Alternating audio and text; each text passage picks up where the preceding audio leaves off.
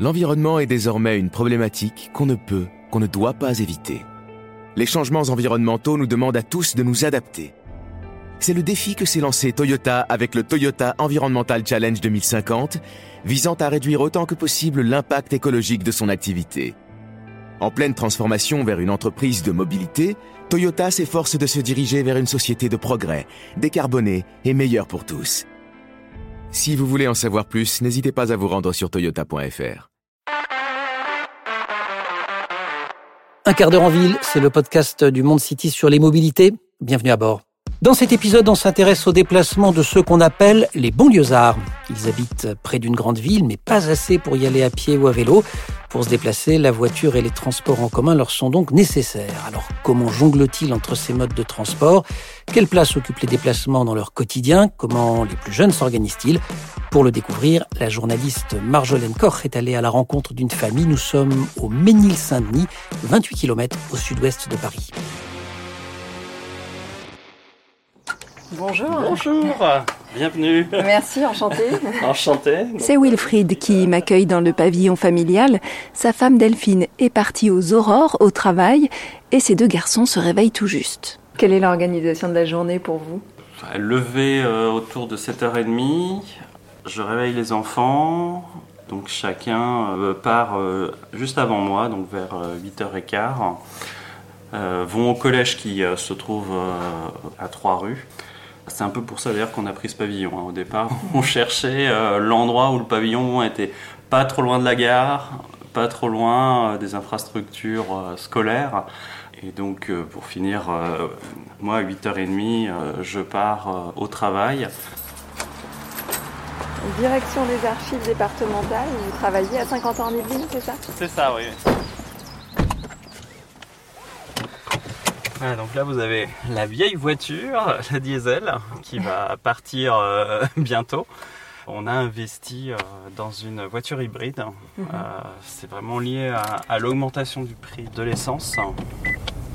Alors vous mettez combien de temps pour aller au travail selon que vous prenez le train, enfin bus plus train, ou alors la voiture?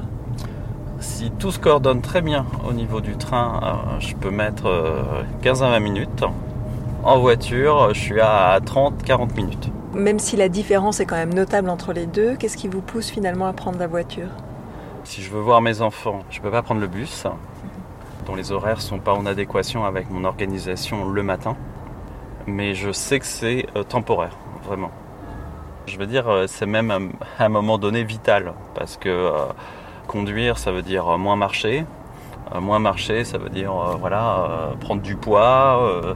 quand même, finalement, c'est l'air de rien un sport régulier. Finalement, vous verrez, ma, femme est filiforme, mais c'est aussi lié à ses trajets. je vais vous laisser aller travailler alors. Merci beaucoup. Et on se retrouve ce soir? Entendu, à ce soir.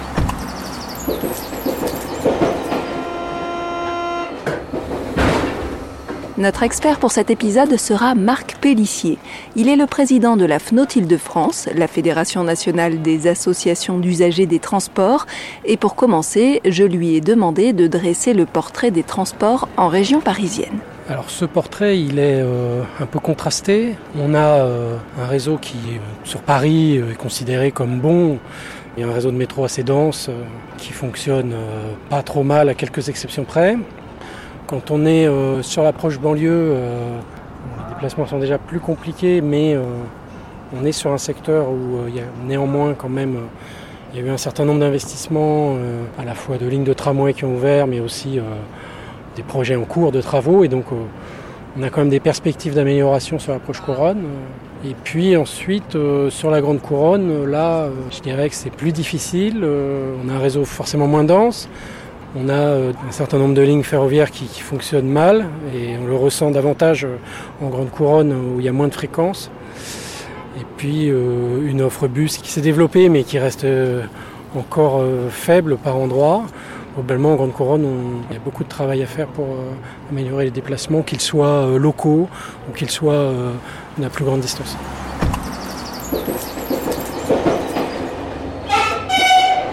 Après avoir fait le trajet avec Wilfried, je rejoins sa femme, Delphine, à la Défense, cette fois-ci pour l'accompagner sur son trajet retour en fin d'après-midi. Elle quitte la maison à 7h moins 10 le matin et repart le soir vers 16h30. Là, Delphine arrive de Levallois. Nous allons faire le reste du chemin ensemble. En gare de la Défense, prochain départ à destination de l'avenir se fera depuis la voie 4. Donc le matin, vous avez de la marche, du bus, du Ouais, train. Tout à fait, ouais. Et encore de la marche en fait. Sinon j'ai la possibilité de prendre un bus euh, pour écourter le trajet quoi. Ça vous prend combien de temps porte à porte? À peu près euh, une heure et demie, quand tout va bien. ça, Il arrive souvent que ça n'aille pas? Non, bah alors euh, ça fait longtemps qu'on n'a pas eu de, de soucis. Puis moi j'ai de la chance parce qu'on a j'ai des itinéraires intermédiaires. Parce que normalement, s'il fallait vraiment que je prenne le chemin classique, on dépend du métro, on dépend de la ligne 3 qui ne dessert que le Valois. Donc moi j'évite parce que c'est euh, vraiment une ligne où il y a des problèmes.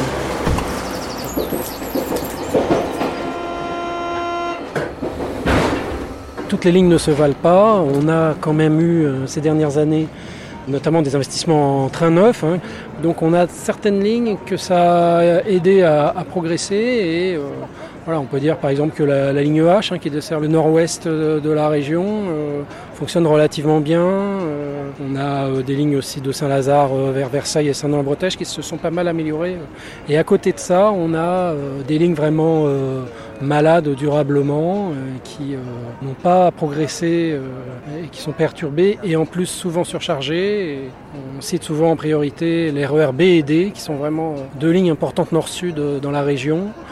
Le RER B atteint pas loin du, million d'usagers quotidiens. Le D doit être autour de 600 000. Et voilà, ces lignes-là, malgré euh, quelques efforts, sont aujourd'hui pour les usagers synonymes souvent de stress euh, et d'incertitude sur l'heure d'arrivée euh, à destination.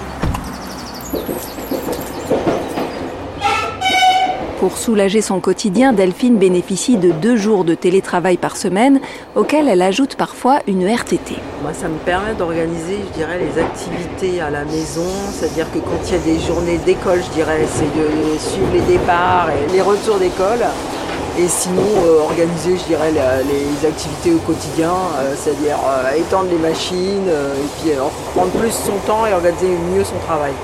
Et vous gagnez combien d'heures de sommeil? Parce que je pense que ça se compte en heures, non? Ah, je gagne bien une heure, euh, une heure et quart de sommeil quand même. Donc, ce qui n'est pas négligeable.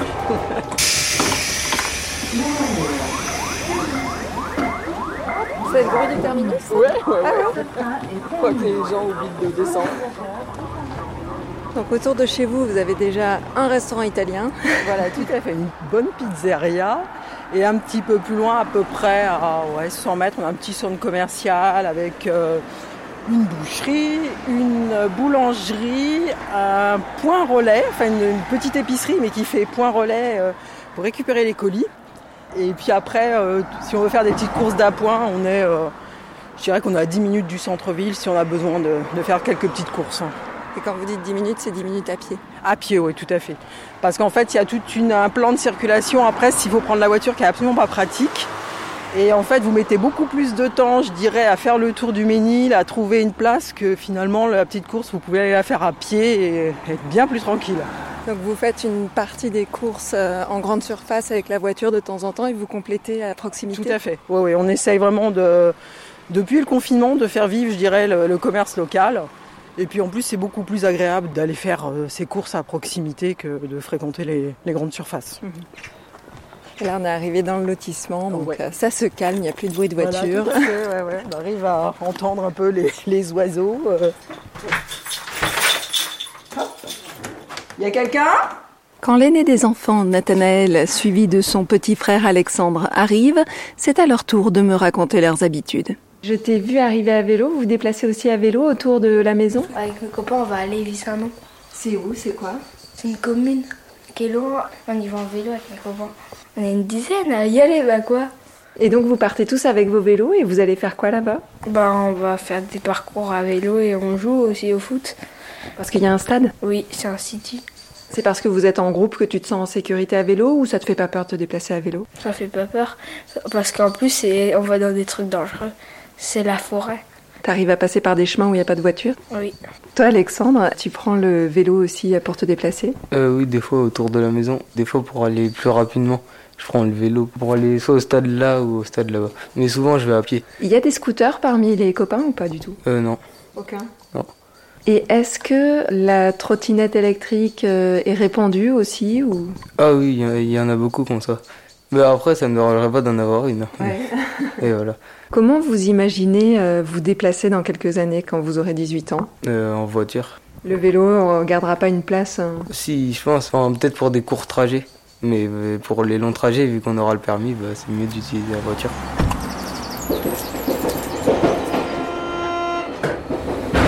Alexandre et Nathanaël sont deux garçons. Je me suis demandé si les réponses auraient différé si j'avais eu deux adolescentes en face de moi. Pour répondre à cette question, je me suis tournée vers Yael Amselem Mingui, sociologue chargée de recherche à l'Institut national de la jeunesse et de l'éducation populaire et autrice du livre Les filles du coin. De la part d'adolescentes au collège, il y aurait eu des points communs. Elles sortent, elles vont voir des copains, des copines, elles vont d'un point A à un point B. Mais par contre, il y a tout un discours et un accompagnement des parents sur le contrôle des déplacements des filles qui n'a pas d'équivalent pour les garçons. On leur demande beaucoup plus de justifier où est-ce qu'elles vont, pourquoi, combien de temps ça va durer, avec qui, au cas où. Et en fait, sur le au cas où, on voit bien que derrière, c'est ce qu'elles disent dans les entretiens, hein, c'est la place du risque autour de la sexualité. Et alors, ça peut être de l'agression sexuelle, ça peut être même juste de l'interpellation. Et du coup, on voit qu'il y a tous les parents qui vont euh, ben, finalement petit à petit socialiser les enfants dès la fin de la primaire, en fait, avec des applications de euh, géolocalisation et tout ça, savoir davantage où sont les filles que où sont les garçons. Et qui vont participer aussi euh, à cette construction de l'espace accompagnée d'eux. Mais les, les filles, quand on les interroge, elles soulignent bien les disparités entre leurs expériences et celles de leurs frères, leurs cousins, leurs copains sur euh, les manières de négocier ces déplacements en famille et avec les copains. Bonjour Alors vous voilà de retour Wilfried Oui route. Avant de quitter Delphine et Wilfried, je leur pose une dernière question. Ils m'ont raconté qu'ils aimaient s'offrir au moins une sortie culturelle par mois à Paris. Et s'ils peuvent s'y rendre facilement en transport en commun, le retour, en revanche, peut être difficile. Sur la fin de soirée, on a souvent euh, des convois qui sont euh, supprimés, euh, des trains qui viennent pas. Enfin, c'est vrai, se retrouver dans le noctambus, ça nous amène vraiment relativement tard. Ça nous est arrivé. J'attendais un train, il n'est pas arrivé, donc j'ai attendu deux heures le noctambus. On a à un moment donné organisé finalement euh, nos sorties, notamment au théâtre, en fonction des gares. C'était assez incroyable, mais on regardait finalement euh, tous les spectacles qu'il y avait rue de la Gaîté, près de la gare Montparnasse, pour euh, pouvoir prendre le train aussitôt que le, la pièce est terminée. Sinon, on a vraiment pris l'habitude quand même pour les grandes sorties familiales de prendre la voiture, de s'arrêter dans un quartier euh, plutôt calme de Paris où on sait généralement qu'il peut y avoir des places et puis prendre euh, le métro ensuite. On a quand même souvent l'impression, euh, plus on se rapproche de Paris, d'être un peu chassé. Je dis pas ça méchamment, mais c'est vrai que c'est toujours un peu Paris contre la banlieue. Quand on peut pas prendre le train pour aller forcément à Paris, on essaye au moins de se garer même dans les Hauts-de-Seine. Et là, euh, on est sur des tarifs qui sont les mêmes euh, qu'au cœur de Paris, quasiment.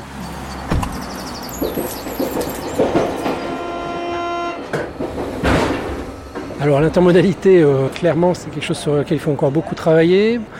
Et puis on a une difficulté aussi voilà, d'avoir des aménagements bien conçus autour des gares, notamment qu'on puisse avoir bah, suffisamment de place et à proximité immédiate de la gare ferroviaire. Là-dessus, euh, y compris pour les gares du Grand Paris, on a, on a des inquiétudes parce que euh, les projets ont du mal à sortir. Il faut mettre d'accord beaucoup de monde. Il n'y a pas vraiment de pilote dans l'avion en réalité de cette intermodalité autour des gares puisque ça fait intervenir euh, plein de monde. La place de la voiture a beaucoup changé aussi dans Paris et par conséquent ça a eu un impact aussi autour de Paris, dans la proche banlieue et dans la banlieue plus lointaine. Bien sûr, la ville de Paris euh, a une politique euh, pour dissuader l'usage de la voiture, mais euh, finalement, c'est le cas aussi de beaucoup de communes, en tout cas en proche couronne, qui essayent de décourager le trafic de transit par divers moyens. On voit que ça favorise du coup des usages alternatifs. Il faut voilà, petit à petit essayer de faire comprendre que, en tout cas, la voiture n'est pas forcément le meilleur moyen, qu'il y a, d'autres possibilités. Un usage intelligent de la trottinette peut être un complément intéressant pour des gens qui doivent aller à un kilomètre ou deux d'une gare. donc on voit des usages qui n'existaient pas il y a quelques années et qui constituent aussi des alternatives à la voiture. C'est la fin de la journée et demain, Delphine se lèvera en même temps que Wilfried et les enfants et évitera les transports grâce au télétravail. Eh ben, merci beaucoup. Bah, de rien. Bonne soirée. Merci.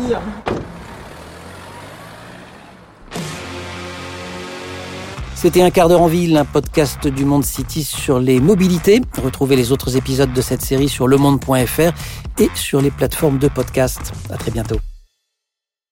Si vous aussi, vous voulez faire partie du changement, ou si vous êtes juste un peu curieux du Toyota Environmental Challenge 2050, rendez-vous sur le site toyota.fr.